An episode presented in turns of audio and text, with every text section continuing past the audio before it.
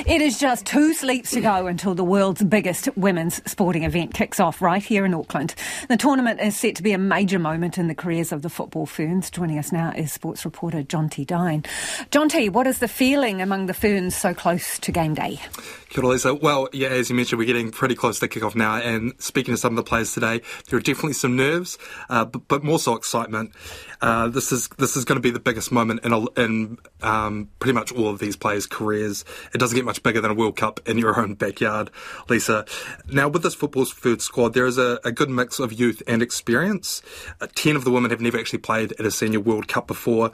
Among them is, is rookie uh, Michaela Foster. She is actually only in her first year with the team, so a pretty big debut season. Foster has actually kept in New Zealand at age group, at an age group World Cup, should I say, but uh, playing in front of a sold out um, Eden Park in a World Cup. Obviously, a very different story. So she and some of the other younger squad members, they'll be relying on those players who have been there and done that, including her captain. Got three girls all in their fifth World Cup, which is incredible to even think about, really. And like, obviously for me, Ali Riley's a left back, and that's that's where I want to be and where I play. And I've grown up watching her and how she plays, and she's really owned that position for for the Ferns and also overseas. She's someone who's I've looked up to in that role, and Ria too, the way she kind of can play multiple positions and kind of is vocal, and it's it's amazing to learn from them.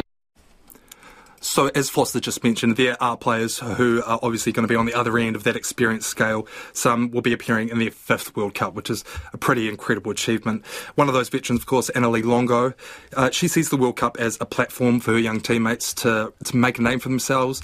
Uh, she told RNZ today that, that they're in the, the shop window, if you will, meaning the football world is watching them, and it's a great opportunity to, you know, pick up a, uh, a contract in um, one of those many professional leagues around the world. So, as mentioned, Lisa, just two, two nights until kick-off. Thursday night against Norway. Big challenge for the Ferns. This is the world number 13th ranked side, and it will no doubt be the toughest test of the group stage. And, and Eden Park is sold out, set to be a huge occasion. So uh, whether they're playing their first season like Michaela or their 17th, um, this is this is the pinnacle for um, these football ferns and their footballing lives. Let's move on to cricket. Black Caps set for a massive summer of cricket after the World Cup. That's if summer ever arrives, Jonty. Do tell us more. well, here's hoping, Lisa. If it does, there'll be an absolute feast of cricket for fans to enjoy. So the big big talking points of the schedule, which released today, will be home test series against uh, the Proteas from South Africa, and of course the world champion Australia, uh, uh, Australians. Uh, now the Australians haven't been here since 2016, so it's been a long time between drinks. It was, of course, was Brendon McCullum's swan song as Black Cap skipper. So a fair while, and New Zealand were soundly beaten in those two tests. So uh, Kiwis will be um, pretty keen on, on some revenge.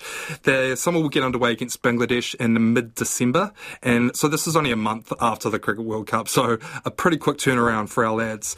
Of course, last summer our fans were deprived of the Black Caps in New Zealand. They were over in Pakistan for the summer, so fans are going to be itching to, to see our boys back on the screen. Um, another highlight of the schedule released today was the uh, White Ferns. They'll have series against Pakistan and England, and New Zealand cricket have deliberately booked the men's and women's to play consecutive games uh, at, at, the same venues. So uh, these double headers, you know, it's going to give fans a chance to see the Black Caps and White Ferns in the same place. So uh, you know, it's a, it's a great move for the women's game to, to really build on the momentum from, from the World Cup. Jonty, before you go, who did you draw in the sweepstake for the Footy World Cup? I got France, so pretty pretty happy with that. Yeah. Thank you, Jonty. Sports reporter Jonty Dine there.